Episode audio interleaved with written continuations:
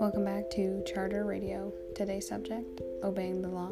So, hey there, rebellious teens. This is a PSA for you.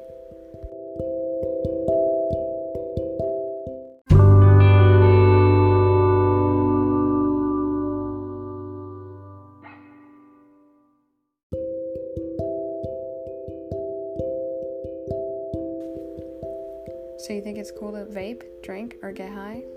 Really? Do you think that's a good idea breaking the law? Do you really want to get fined? Or worse, go to jail? Yeah? Didn't think so. So, listen up. You wonder why your parents are so worried about you drinking, smoking, and getting high? Well, it's a criminal act that could lead to worse things in the future, like more drugs or just being irresponsible. A lot of teens who start drinking too young drop out of school, so yeah, say goodbye to your fun and fabulous future. Do your job being a good citizen and wait till it's legal for you.